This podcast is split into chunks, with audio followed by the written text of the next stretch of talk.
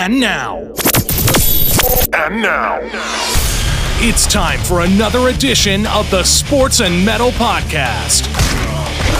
We talk hard-hitting sports and bone-crunching metal. Sports and metal. Because sports and metal go better together. Now here's your host, Jason Voorhees. And Aaron Savage. Oh, yeah!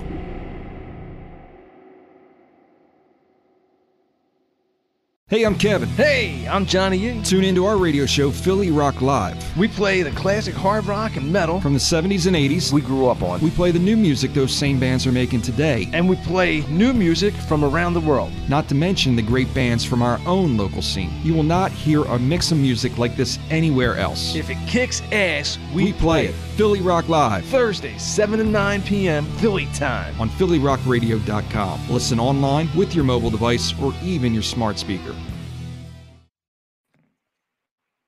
Good morning, everybody, and welcome to another edition of the Sports and Metal Podcast. We are your co-hosts. This is Aaron Savage. With me, as always, my partner in crime. There he is, Jason Voorhees. And we're very happy to be here this morning. We got a big show ahead of us, a lot of big news in the sports world in particular that we're going to get into. But before we get started, I just want to give a big shout-out to our number one sponsor, La Terrain Watches. You're going to want to check out their website, www.laterrain.com. That's www.la-touraine.com. You're going to use our promo code SNM. That's the letters SNM as in sports and metal. And you're going to save 10% off your purchase at checkout. If you haven't checked out La Terrain, please visit their website and check them out. They are the number one best affordable handcrafted watches on the market. Check them out. La Terrain Watches. So without further ado, let's get started. What's going on, Jay? How are you? Dude, I'm doing awesome. It feels like, we never left this place. It's like, even though we were on a break again, it's great to be back. It's great to be able to shoot the shit with my best friend. I definitely, there's a lot of news that happened that we got to get into. So I know. Yeah, none bigger than what we're going to jump off with. The sports world has lost a legend. The recent passing of legendary Dodgers broadcaster Vin Scully. Vin Scully, obviously, he's known, as the Dodgers broadcaster. I mean, he broadcast the Dodgers game since 1950 until he retired in 2017. So he was 94 years old. He passed away.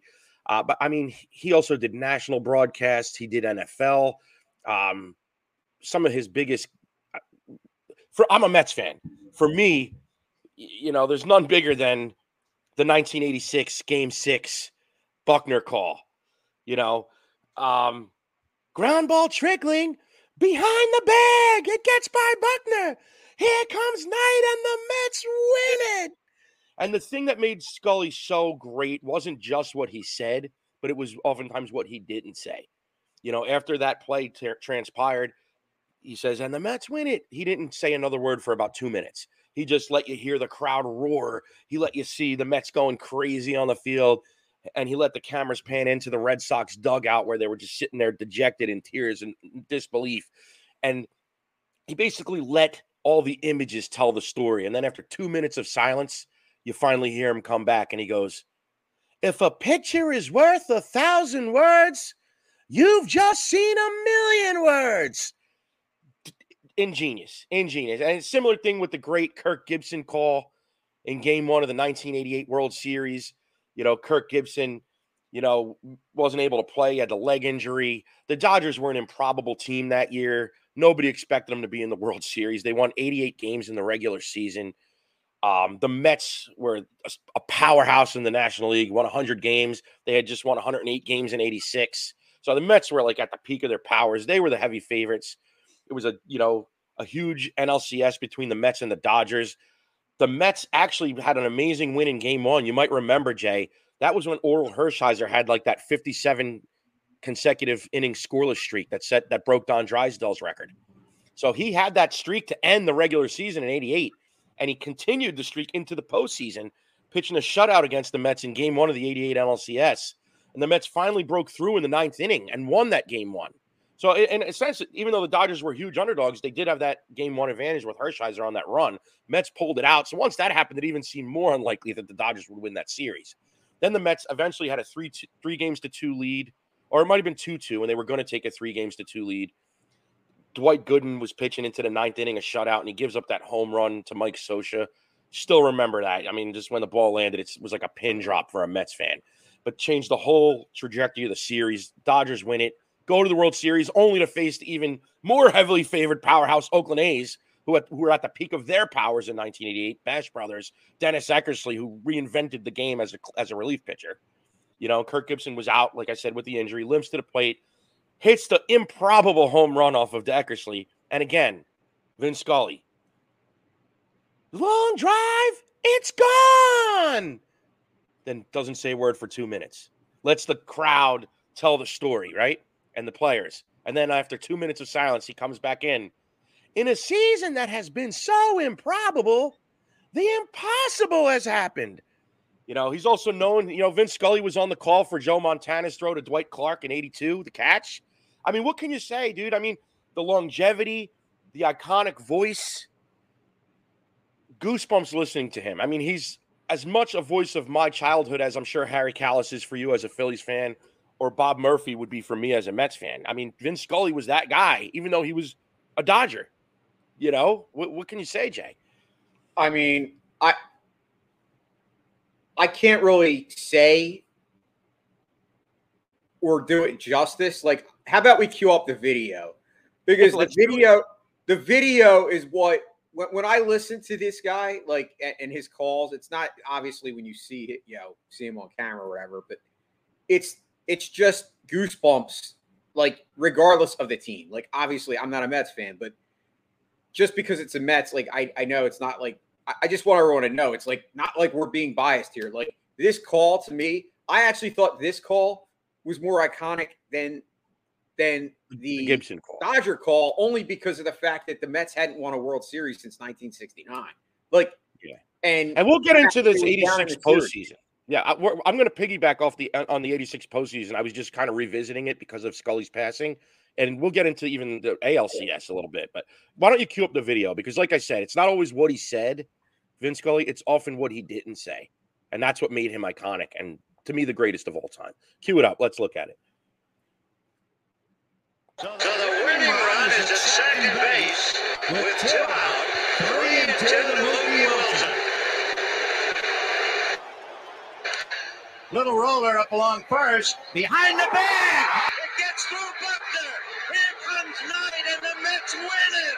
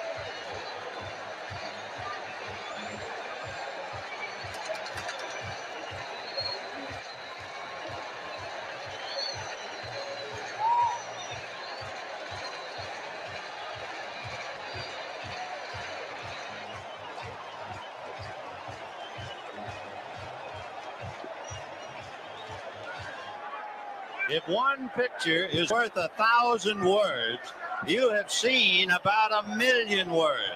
But more than that, you have seen an absolutely bizarre finish to Game 6 of the 1986 World Series. The Mets are not only alive, they are well, and they will play the Red Sox in Game 7 tomorrow. And just one day be able to practice virtually. A little glitch there. Yeah, unbelievable call. And it's even more goosebump-inducing when you put the call into the context of what made it so amazing. The Mets won 108 games in the regular season. The Mets had just come off that epic. To this day, it's the greatest series ever played. The Mets versus Astros 86 National League Championship Series.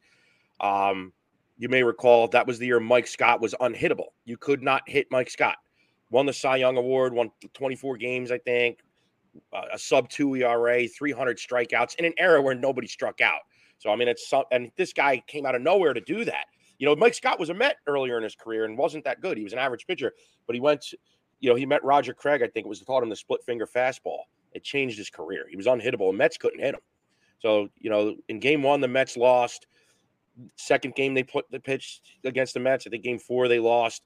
And it got to Game 6. The Mets had the 3-2 lead. The game was in Houston, but the Mets knew if they lost that Game 6 that they were going to face Mike Scott in Game 7, and they had no confidence that they were going to win Game 7 against Mike Scott. And the Mets, every player to a man would tell you that. So they needed to win that Game 6. Mets were losing 3-0 in the ninth in that Game 6 NLCS against Houston. Bob Knepper on the bump. I think it was Keith Hernandez led off with a triple, started a rally. Long story short, Mets scored 3 in the ninth, tie that game. The game ended up going 16 innings. At one point, the Mets took another lead. Astros tied it. I remember Billy Hatcher hit the home run down the line. I remember him walking down like this, trying to keep it fair, hit the foul pole. Eventually, the Mets took, I think, a 2-run lead in the 16th. Jesse Orozco, I think, was in his third or fourth inning of relief. He was just on fumes at that point. And the Astros put the tying and, I think, winning runs on base with 2 outs. Orozco eventually gets the strikeout. Mets win that game, 16 innings. Most people still call it the greatest game ever played. Meanwhile, in the AL, the Red Sox were playing an epic series against the Angels. And the reason I'm getting into all this is because Al Michaels was on those calls. And Al Michaels was recently quoted as saying his biggest influence, bar none, is Vin Scully. He basically said he modeled his entire broadcasting career and style after what he learned from Vin Scully. So we go to the ALCS. Like I said, I think the 86 postseason, regardless of the teams involved, is the greatest postseason ever played. You have the 86, the ALCS. The Angels had taken a 3-1 lead in that series. They were in California. They had a 2-run lead in the ninth. No, a 3-run. I think no, a 5-1 lead in the ninth. It was 5-1, I think. And I have some notes here to remind myself of what happened. So no, it was 5-2 in the ninth. Buckner led off. So this is how this is so transcendent, because as you know from the play we just watched, Bill Buckner became, public enemy number 1 in Boston. He had a great career, great contact hitter, great defensive first baseman, one of the great contact hitters of his era, and he became known as the guy who let the ball go through his legs. Like his entire career was erased because of that one play. As unfair as it is, that's what happened. But here's what led to that and led to the Donnie Moore suicide and the improbable World Series matchup of the Red Sox versus Mets, as we just described the Mets getting there against all odds. 5-2 in the ninth. Bill Buckner leads off with a single. So Bill Buckner at this point's a hero. He starts the rally, right? Then Jim Rice strikes out, future Hall of Famer Jim Rice. Then Don Baylor hits a 2-run shot, right? Then Dwight Evans pops out. So it's obviously a 5-4 game now, but we have 2 outs. Then Rich Gedman gets hit by a pitch. Then Angels manager Gene Mauck brings in Donnie Moore, who was lights out. I think he was a top 5 MVP and Cy Young finisher in 85, continued the success into the 86 season. He comes in to face recently acquired Dave Henderson. The Red Sox acquired Dave Henderson from Seattle midseason 86, and he was hitting below 200 the rest of the season for the Sox. He hadn't done much. He was a disappointment. Also, earlier in that game, he made an error that led to a 2-run homer. The ball hit off his glove. That contributed to the Angels' 5-2 lead. So this is how, this is how deep this all goes. He went from goat to hero. Donnie Moore's in there, has him with 2 strikes. What happens? Henderson hits a 2-run shot in the top of the ninth to give the Sox the lead. The Angels actually tie the game, but eventually lose it in 11. And then the Red Sox destroy him in games 6 and 7 in Boston, win the series. Donnie Moore was never the same. Eventually signed a minor league deal in '89 with the Royals. Got cut midseason with a 6+ ERA. And then a week after getting cut, he knew his career was over. He was obviously out of demons from the home run or whatever else. Shot his wife and then himself. His wife survived. Donnie Moore died. So there's so many layers to this. And then I go back to Al Michaels. Al Michaels made the iconic call of the Dave Henderson home run. And if you get a chance to watch the footage, it's very similar. Henderson hits the home run, and there's like a minute of silence where Al Michaels just lets you, soak in what happened. And then obviously the World Series is history. So obviously maybe there is some bias for me just like because I'm a Mets fan and that whole postseason. I'm not a Red Sox or an Angels fan, but the whole postseason was so – there's never been a postseason before or since where on all levels every series was so improbable and impossible, which is kind of like hearkening to the Vin Scully 1988 call, but it's true. That 86 postseason, and Vin Scully epitomizes it. He epitomizes it. So I know I'm going on a little bit of tangent, but I just wanted to get into that 86 postseason a little bit because it just makes Vin Scully's call that much more iconic when you think of all the things that led up to that play and the fallout from it. Bill Buckner isn't in that position if Donnie Moore doesn't blow that game. Bill Buckner was also the guy that started the rally in the ALCS that led to that Red Sox improbable comeback. And then here he is, the GOAT, because he got there improbably. That's like, and then there's the Jim McNamara, the Red Sox argument that he shouldn't have even been out there at that point because he had a bad back.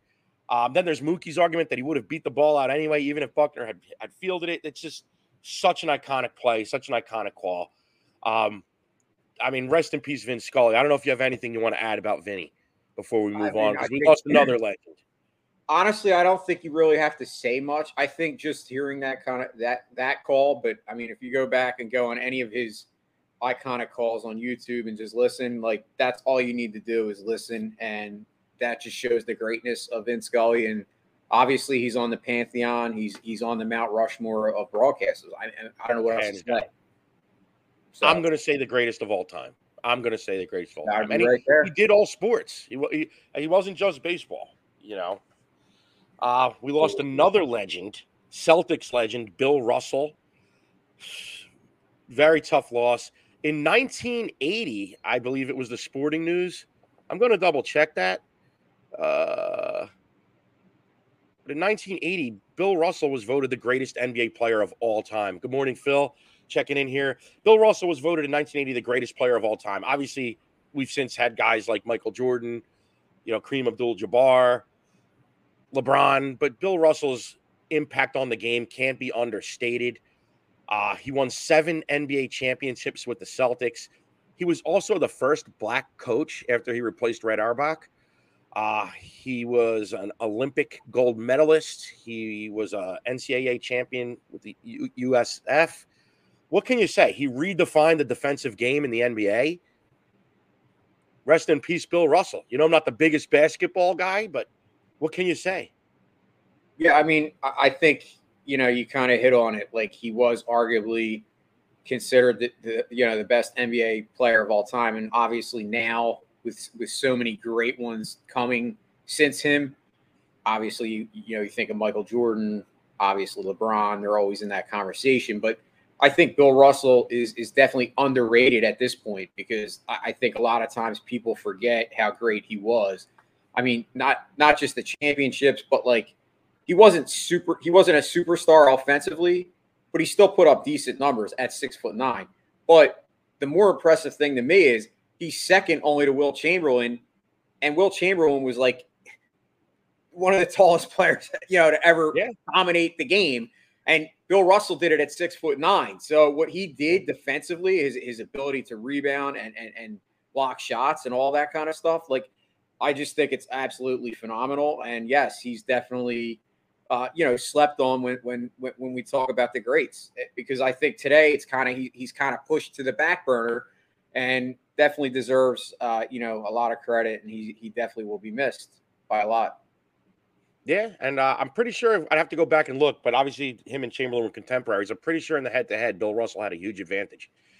In their head-to-head matchups. But even beyond the playing, I mean, Bill Russell revolutionized the game, obviously defensively, but becoming a black coach. I mean, I'm saying as a black man, what he represented, he went through racism. He's kind of the Jackie Robinson of the NBA in many ways. I mean, he stood up for racial equality. I mean, we can go all day about it, but Bill Russell's importance transcends the game. And he represented the Celtics dynasty. I mean, when I was a kid, the two teams I thought of was the Lakers and the Celtics. I mean, that was it. That was where NBA for me began and ended, you know, and he represented the Celtics dynasty in the early days. So, you know, rest in peace, Bill Russell. Sure. Anyway, let's move on to some other sports news. The MLB trade deadline recently passed, and the biggest news was Juan Soto being dealt by the Nationals to the Padres. Obviously, we all know the Nationals, I think it was a 15-year, $420 million deal. They had offered Soto earlier in the season. He turned it down, which on one sense, we're all like, wow, that's shocking. And I still would say that because it's crazy money. But on the other side of the coin, just knowing what the market is, I get it because, you know, the average annual value of that contract is far below what guys like him are getting. So I get that. But obviously loyalty means nothing in sports, you know, because 15 years is a long time. He could have been a National for life and made plenty of money, but it is what it is. But I'm still shocked that he was traded this year. I mean, I don't know if we've ever seen a trade where a 23-year-old superstar was traded when he's still under control for two more seasons after this year. I know you brought up pre-show Miguel Cabrera. That's a good one. That might be the only one that's on the level because I went back and looked. Cabrera was in his fifth season, which I believe Soto is as well. So in that sense, it's comparable, but it still blows my mind. It still blows my mind, dude. And the haul that the Nationals got is definitely going to – I mean, they're going to benefit from it. I'd be shocked. I mean, it's like a huge deal. They got a ton of top prospects. And the biggest loser in this was Luke Voit because Eric Hosmer was supposed to be included in the deal, but he exercised his no-trade clause. So they had to include Luke Voit in the deal, and now he's been sent to baseball Siberia. And he was on a team that had World Series aspirations. or at least playoff aspirations. So poor Luke Voit. But, I mean, it's crazy, this Soto deal, bro. It's crazy. And now what I'm thinking is, dude, didn't the Padres already recently sign Tatis to, like, a 10-year extension to buy out his arbitration years at crazy money? And they have the Machado contract. Am I right about the Tatis Junior deal? Yes. Yeah, so here's the deal. If Juan Soto gets anywhere close to what he's been reportedly asking for, the $500 million, that the Padres will have $1 billion in three players. Yeah, it's true. So they did give Tatis that deal, right? Yeah, they did. I think it's $450 or something. That's crazy. I'm thinking that's $300 million for 10 years. Yeah. So yeah, it's crazy. Here's where I'm at about it. Like, I think Juan Soto is definitely in that. Once again, you and I have always talked about the fact that the term generational is used so loosely today in any sport. Like, you hear that term thrown out all the time, and it's like, dude, not every player can be a generational player if you want that meaning to have any meaning. Yes. But if there was a guy that you would consider the next wave of generational guys, it is. It's the Juan Sotos. It's the Ronald Acuñas. Now, here's where I disagree with Juan Soto. Like, I get it. Everyone has a right to their, you know, wanting their worth and being paid top dollar.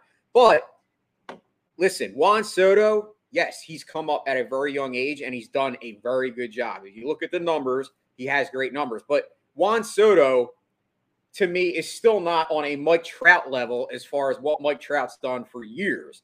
And, of course, Mike Trout got, at the time, the highest contract, $450 million. To me, a guy like Mike Trout could say, yes, I've earned that. I've done that. Whereas a Juan Soto, I'm not saying eventually he won't have the kind of numbers that Mike Trout has, but he doesn't yet.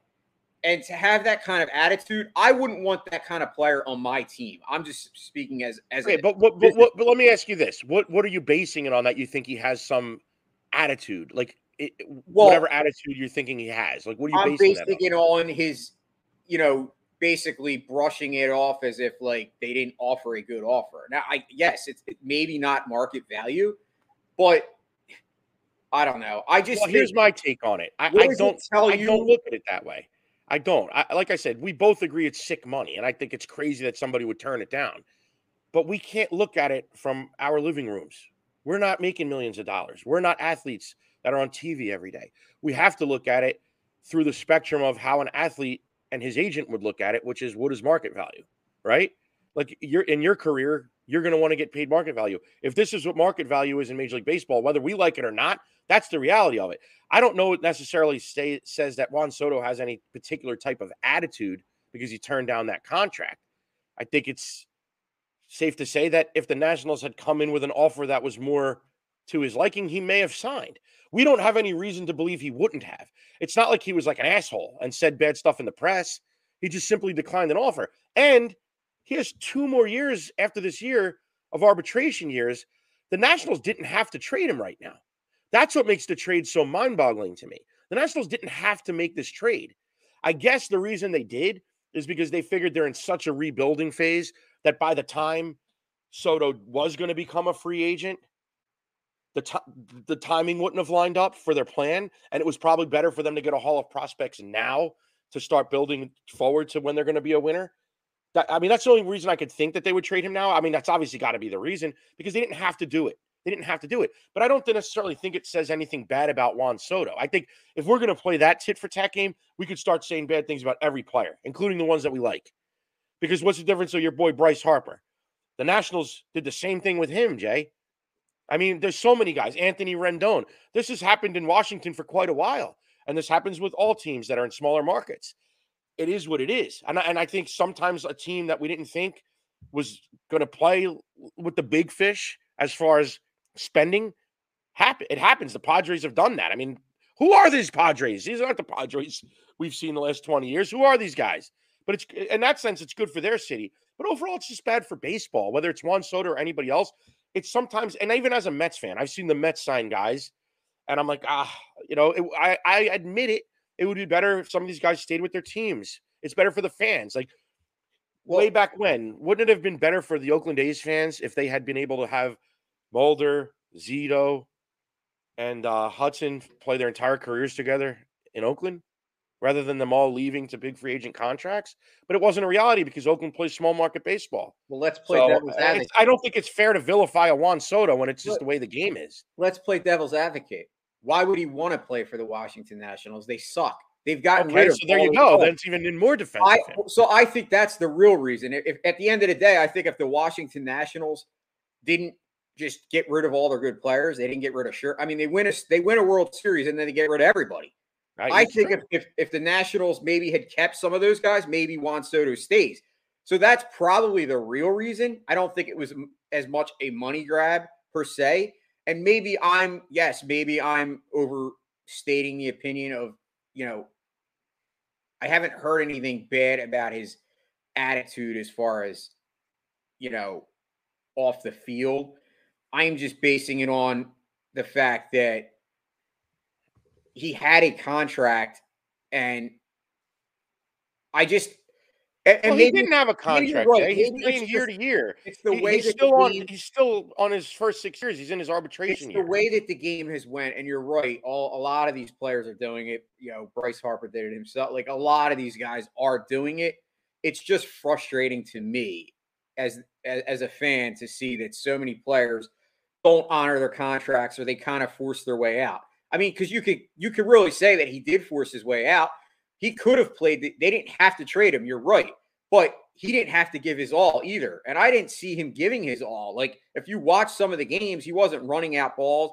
Like, it wasn't like, I don't know. I mean, I'll admit that I don't sit and watch Nationals games every day. But I haven't heard anything that he wasn't hustling. I saw some plays when they played the Phillies where he wasn't like – he just didn't look like he was. I don't know. I think sometimes that's just us speculating. Because like you take certain athletes that are so gifted. Sometimes as fans, we think they're not hustling, but it's just because they're so graceful at what they do. It looks effortless. Again, I didn't see the plays you're talking about. Fair I haven't enough. Heard anything to that effect. And in fairness, again, I've seen plenty of major leaguers in this era, quote unquote, dog it, like not running out, routine pop-ups that could get dropped and they could be on base, but they don't run it out. I mean, that's a fucking plague in Major League Baseball. That's just the modern athlete. So it's tough for me to get into that. You brought up Mike Trout. I want to get into this for a minute. I'm going to say something that might be a lightning rod comment. You ready? I think at this point, Mike Trout is probably the most overrated player in Major League Baseball. And I'm going to tell you why. This guy hasn't been healthy since 2016. He has not played a full season since 2016. And in the last 3 years, obviously 2020 being the shortened season, he hasn't even reached 300 at-bats. And he's hurt again now. And now he's got a back injury that, for all we know, could be career-threatening. So I'm not knocking Mike Trout, but I'm saying when you're talking about comparing Juan Soto to Mike Trout, that's completely unfair because Mike Trout's contract was based off of his earlier career contributions, no different than Juan Soto's will be. So, I mean, that's just the way the game is. I mean, half the time you give guys 10-year deals, you're not getting value out of the 10-year deal because guys age and you're basically paying for what they did in the past. That's just the reality of it. But I will say this, Juan Soto, dude, is not overrated right now, at least. He is a superstar. And you could look at this year's numbers. The one stat that jumps out at you is the 249 batting average. But, like, if there's a guy that's hitting 249 where I don't take a lot of stock in it, it's him. Because if you look at his peripherals, they're all right where they always are. And his strikeouts are actually down. He's striking out less each year. This is a guy that's becoming, like, an Albert Pujols-type hitter as far as having power, can hit for average, and doesn't strike out. Whereas you take a guy like Mike Trout, this is a guy that strikes out 170, 180, 190 times a year, which, you know, Mike Trout earlier in his career had blazing speed. He brought a lot to the table. You know, he could hit 30 home runs and he stole 50 bags. Guys like that, when they lose their speed, that's a big part of their game. And we've seen that with a guy like Mike Trout. Whereas a guy like Juan Soto, his game isn't reliant on speed like Trout's was. I'm not knocking Mike Trout. The guy was a superstar. He's a great Major League player, and he's one of the best of this generation. But, like, I think his name gets thrown out way too much when we think of great players because there's a lot. I would take Mookie Betts over Mike Trout right now. We've had this discussion. I would take Devers on Boston over Mike Trout. I mean, there's a lot of guys. And like I said, these might be controversial statements. Right. But I think he's – and what has Mike Trout done in L.A.? They don't win. Is that his fault, Aaron? Is that his fault? Once again – I'm not saying it's his fault. I disagree, Aaron. Like, no, wait. Let me talk. You just went on. I'm letting you talk. Go. Okay. Because I'm tired of it. Go. Mike Trout. This is why he's a great player because he had those numbers, and now he. Yes, you're right. He's been hurt, and he has amazing numbers still. That shows you how great he was early in his career. And you're right. Maybe at this point in his career. He's over 30 years old, so he's not as young as these guys. Juan Soto's 23, dude. Like, you can't compare. You're right. Juan Soto today, yes, is a better player than Mike Trout. Mike Trout's been in the league, what, since 2011? I think you're missing my point. Nobody's arguing the greatness of Mike Trout. What I'm saying is, as great as he is, I think he's been overrated. But hear me out. I don't think you could say a player that has the numbers that he's had early in his career that compare to the all-time greats is overrated. I don't think you could say that. Dude, what I'm saying is, this. The way I look at Juan Soto, I like his skill set better than Mike Trout's. Again, you're taking it the wrong way. I'm not knocking Mike Trout. He was a great player. But again, a lot of Mike Trout's game was relying on speed. Once the speed decreased, his game isn't what it was. He does strike out a ton. What I like about Juan Soto, he's 23 years old, and he's already put up insane numbers, just like Trout did. But Soto has done it without striking out a lot. And even this year, the one stat that's kind of not where it always is a 249 batting average, but all the peripherals are right there. And that just tells me that the batting average is an anomaly. It's going to go up. And you're saying about Mike Trout's contract while you're kind of knocking Soto and saying, oh, you know, you were saying, I don't like that he turned down the money. Mike Trout's the best player to get. You brought Mike Trout up. That's the only reason I'm talking about Mike Trout. Juan Soto is worth every fucking dime that Mike Trout is worth. That's all I'm saying, Jay. And when the Angels are paying Mike Trout that kind of money and he hasn't played in 5 years, more than 80 games, stop. It just tells you all contracts are based off what guys did earlier in the career. You can't knock Juan Soto for that. Well, Juan Soto hasn't done what Mike Trout has done. Hasn't he? Point. Whoa, wait a minute, Jay. First of all, Juan Soto's won a World Series. Now, you just said, oh, is that Mike Trout's fault? No, but it does count for something. Juan Soto had Max Scherzer. Wait, Jay, I'm not. You're going to get into something that's a total different conversation. I'm not saying, oh, Juan Soto himself won a World Series. I'm saying it counts for something. That's, you could talk about the greats. You could talk about great players that haven't won championships. How about Dan Marino? Your boy. Your boy, Dan Marino, dude. Never won a Super Bowl, but yet you say he's among the greatest passers of all time. So why are you focusing on one little thing that I'm saying and not looking at the point? You just said because Mike Trout hasn't won a World Series. That's not what I said. Jay, that's not what play the video back. You said Juan Soto won a World Series. No, because I'm trying to give you a resume. You're wrong. Wait, I'm trying to give you a resume, and you're stopping me after one part of it. Let me finish. You haven't let me get a sentence out. You said what has Juan Soto done? You said what has Juan Soto done? I mean, wait, did you or not ask me what Juan Soto has done? Yeah, what has Juan Soto done as far as long-term? He hasn't played as long as Trout, so obviously he hasn't had.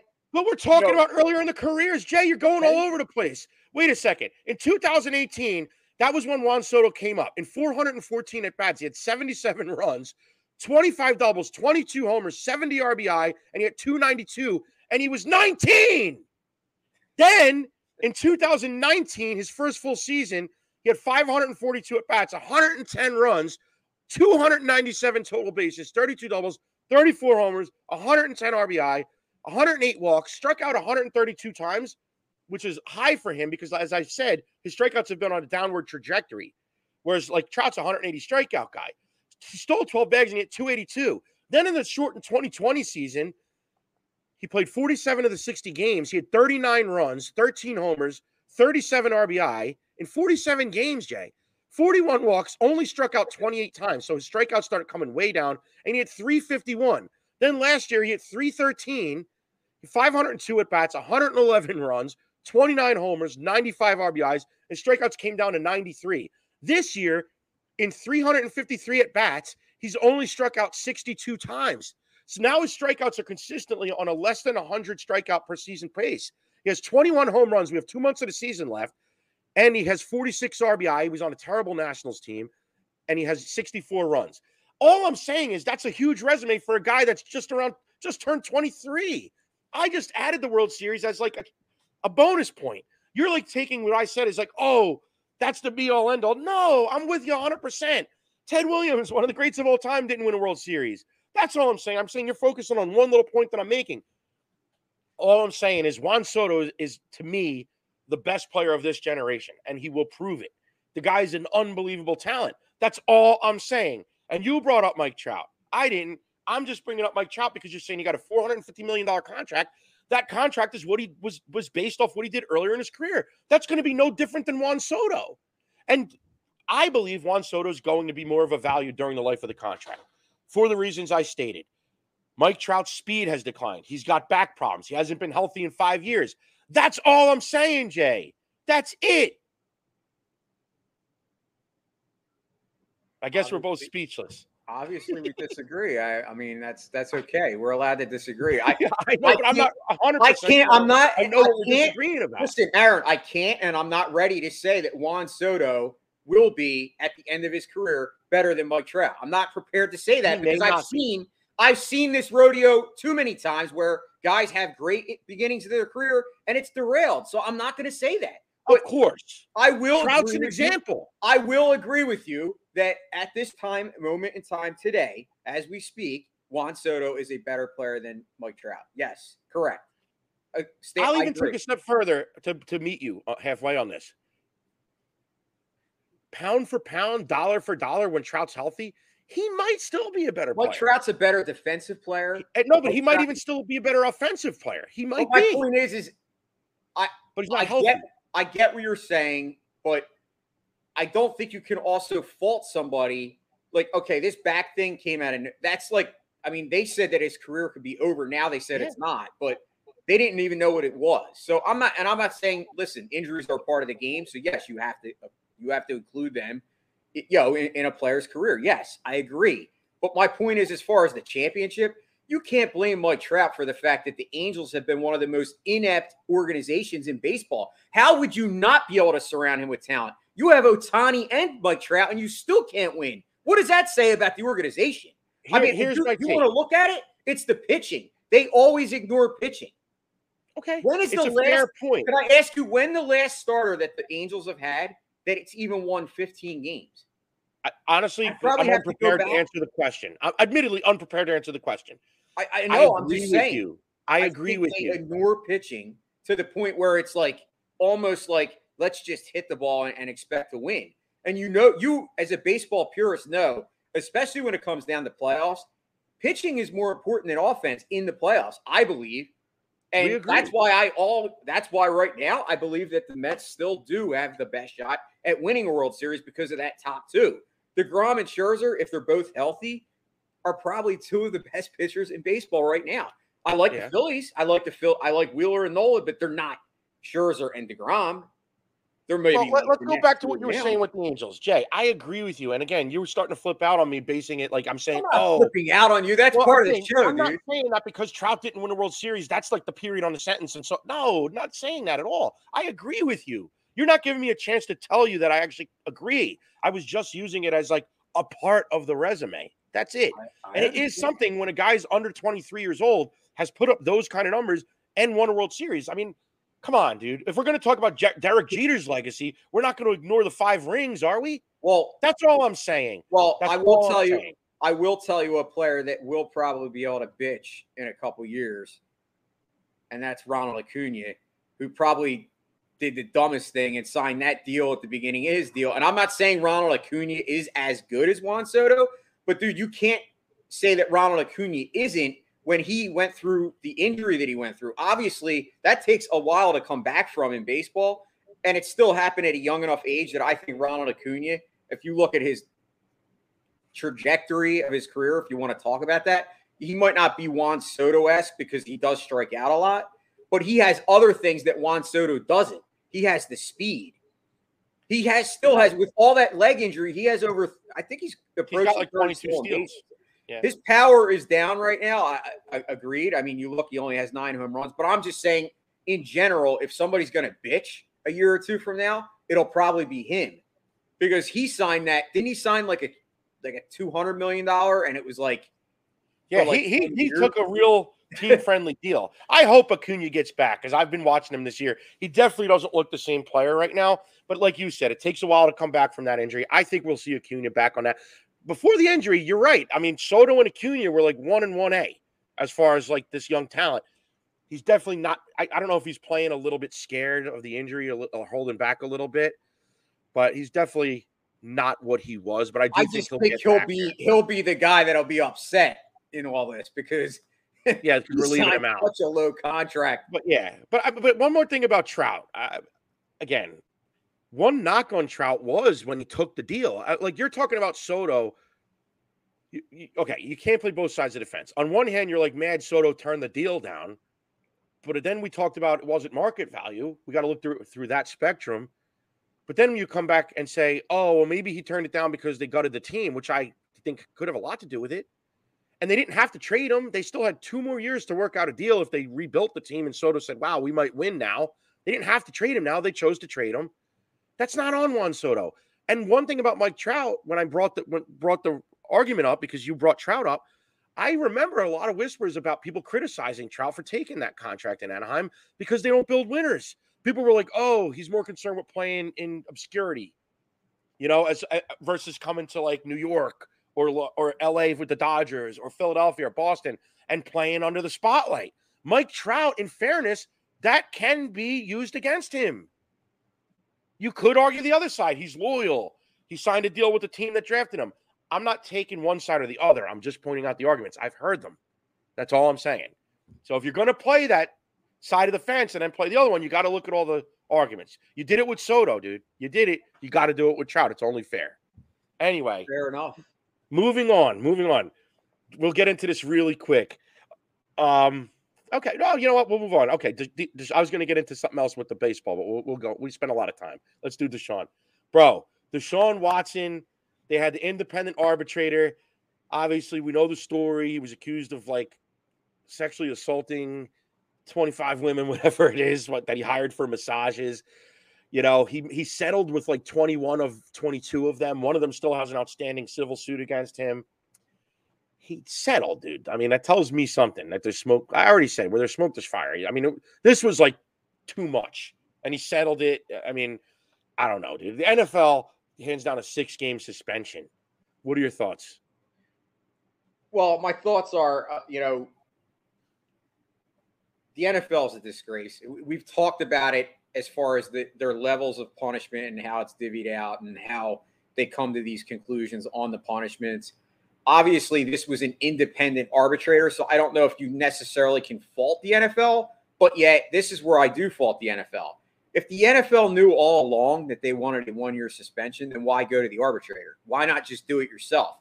This actually makes the NFL look like absolute buffoon, because now I don't know enough. Is that like a legal process they have to take? I don't know either, in fairness. So you're right.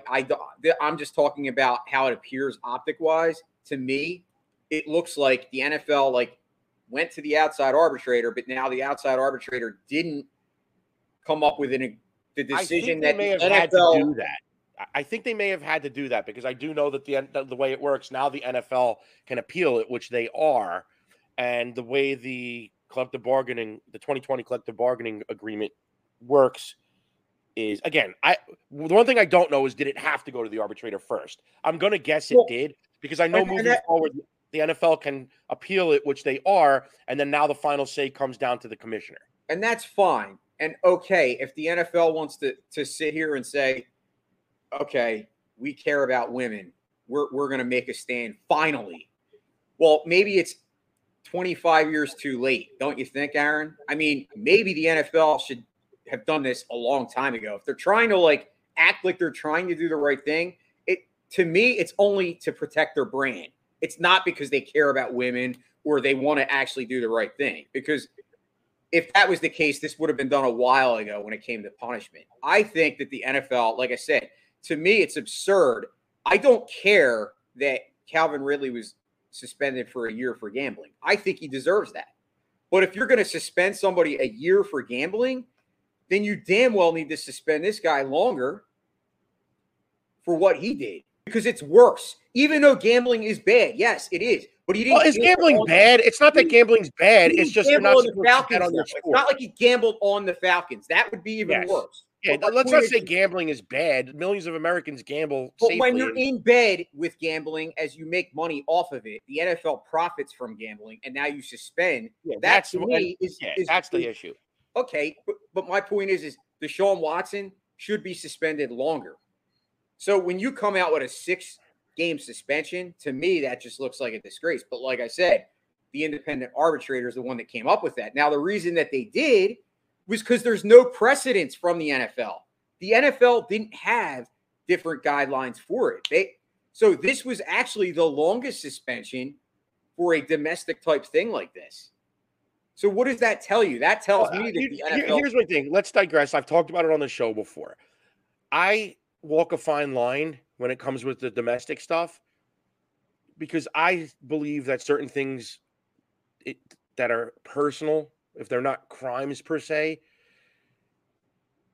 are personal. You know what I'm saying? To me, say somebody has a dispute with their wife and there's a domestic charge and the wife and the husband settle it privately, I don't necessarily mean that you shouldn't be able to work. It doesn't mean I'm defending any action. It just means I don't get as hardcore as oh, this guy should never play again. He no longer has a right to earn a living. He no longer has a right to rehabilitate himself or his public image. He has no right to atone for his mistake. Let's cancel the guy. I'm against that. I've always been against it. You know how I feel about it. I believe people deserve second chances. I believe people sometimes make mistakes. I believe sometimes people deserve the benefit of the doubt, because not all stories are true. And there's 3 sides to every story. There's yours, mine, and the truth. Sometimes we just see a little video of the last thing that happened, and we have no idea what led up to the whole thing, right? And domestic violence can work both ways. We don't always know. So I walk a little finer line with you on that. I don't have this hard stance. I know you want Odubel Herrera off the Phillies. Jose Reyes, I had a dispute with his wife, but him and his wife settled it. I remember a lot of Mets fans didn't want Reyes on the Mets. But this isn't Deshaun Watson's wife. This is 26. No, and that's where I'm going with it. That's where I'm going. This is different. This is different. This isn't a domestic dispute. This is a guy that clearly looks like a serial predator, Jay. That's why I'm getting here. This isn't Deshaun Watson had an argument with his girlfriend and the police were called and they settled it, and the NFL wants to hand down a 6-game suspension. That's where I'm like losing my mind here. The inconsistencies are crazy. We've seen guys like Kareem Hunt suspended. We saw Ray Rice's career ended for domestic stuff. Other guys come to mind, but in baseball and in football. What's that? Tyreek Hill. Tyreek Hill, but you know, him to a lesser extent. But I mean, we've seen guys basically canceled for like domestic stuff that was resolved and all parties settled it amenably, and it was family stuff in many cases, and there was a lot of background in some of the stories. It was smart. It was like heat of the moment, crime of passion type shit. Deshaun Watson was a predator. He was hiring women for massages to then basically try to sexual assault them, and he did it in excess of 20 times. And then he settled with over 20 of them. And Houston was in bed with him. They set up the massages and then tried to cover it all up. There's a lot of layers to this, Jay, that make it different, and it's criminal activity.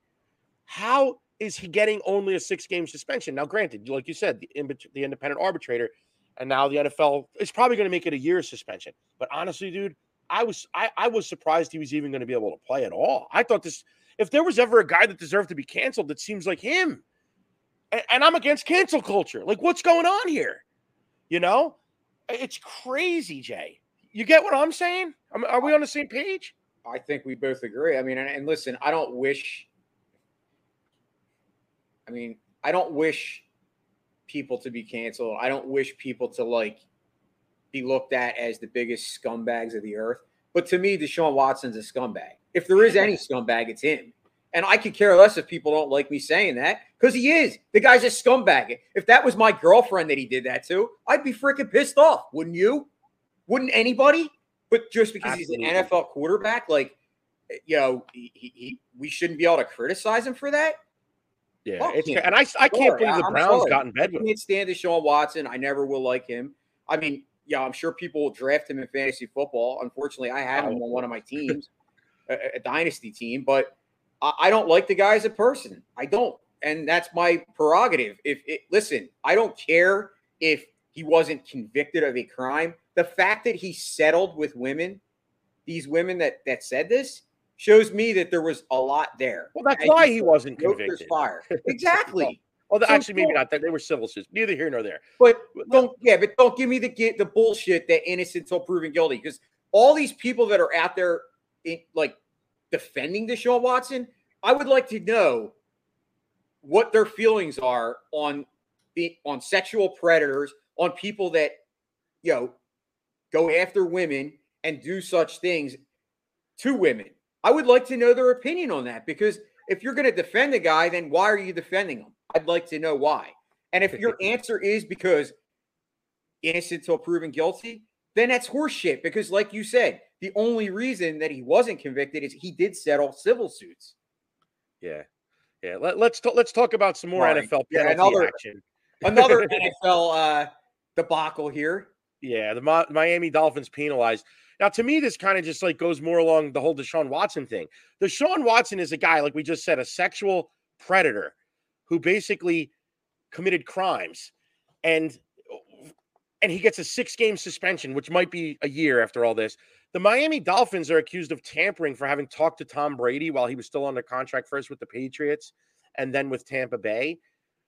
And they lost a first-round pick this year and I think a third-round pick next year. And Stephen Ross, I think, is suspended for 6 games. Dolphins owner. He can't even be around the team. But, dude, you're losing draft picks, first-round picks. And the whole thing only became an investigation because of the Brian Flores thing. When Brian Flores was fired and he filed a lawsuit against the Dolphins, and said that they offered him $100,000 per loss in his first season to tank so they can get a higher draft pick, which the investigation found wasn't true. If anything was said, obviously, it all points to, like, joking around, like guys in a room, like, shooting the shit and being silly. There was no seriousness to it. And if there was any truth to it, why did Brian Flores wait 2 years until after he was fired to make such an accusation? That's shady. Like, that makes you seem like if it was true, he was in on it. But the investigation found it wasn't true, but the investigation led to this tampering investigation. And you know what?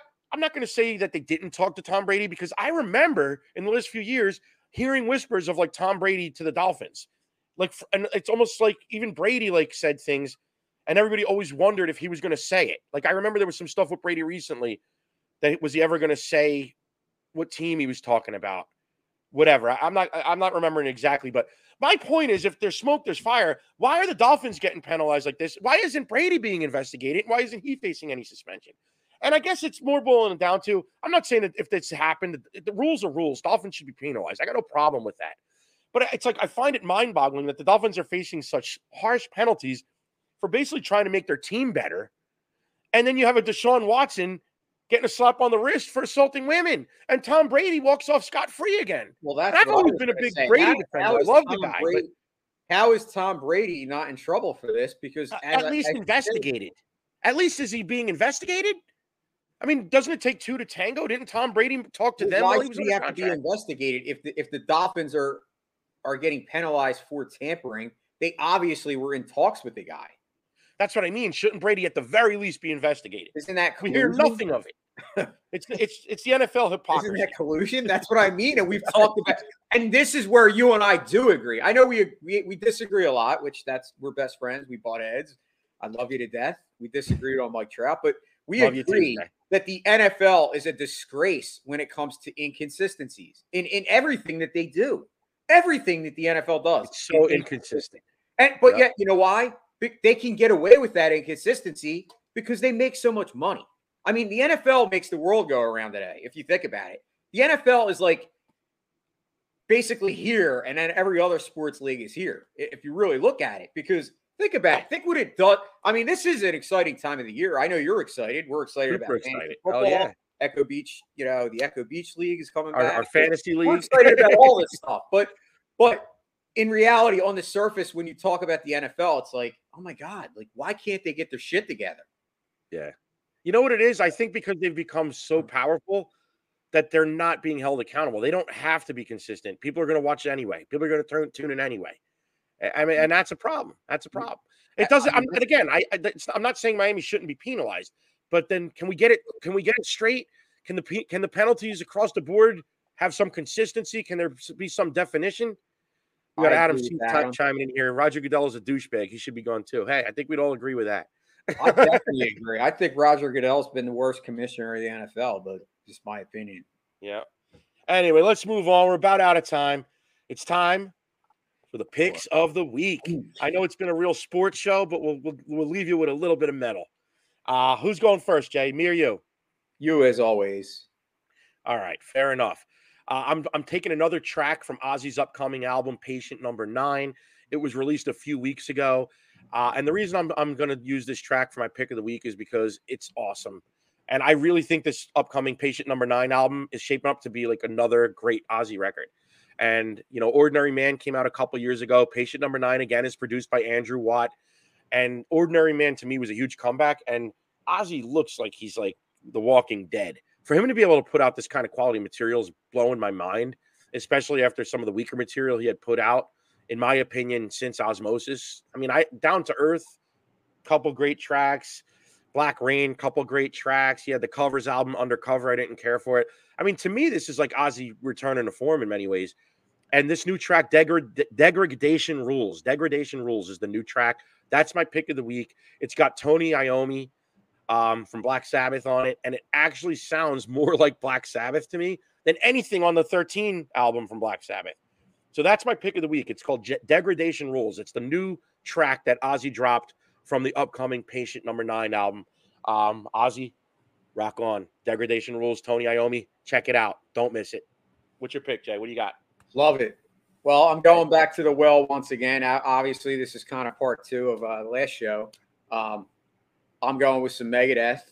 And obviously, the long-anticipated album that is coming out, The Sick, The Dead, and The Dying. Or, I'm sorry, The Sick, The Dying, and The Dead, which will be out actually same day as Ozzy's new album, September.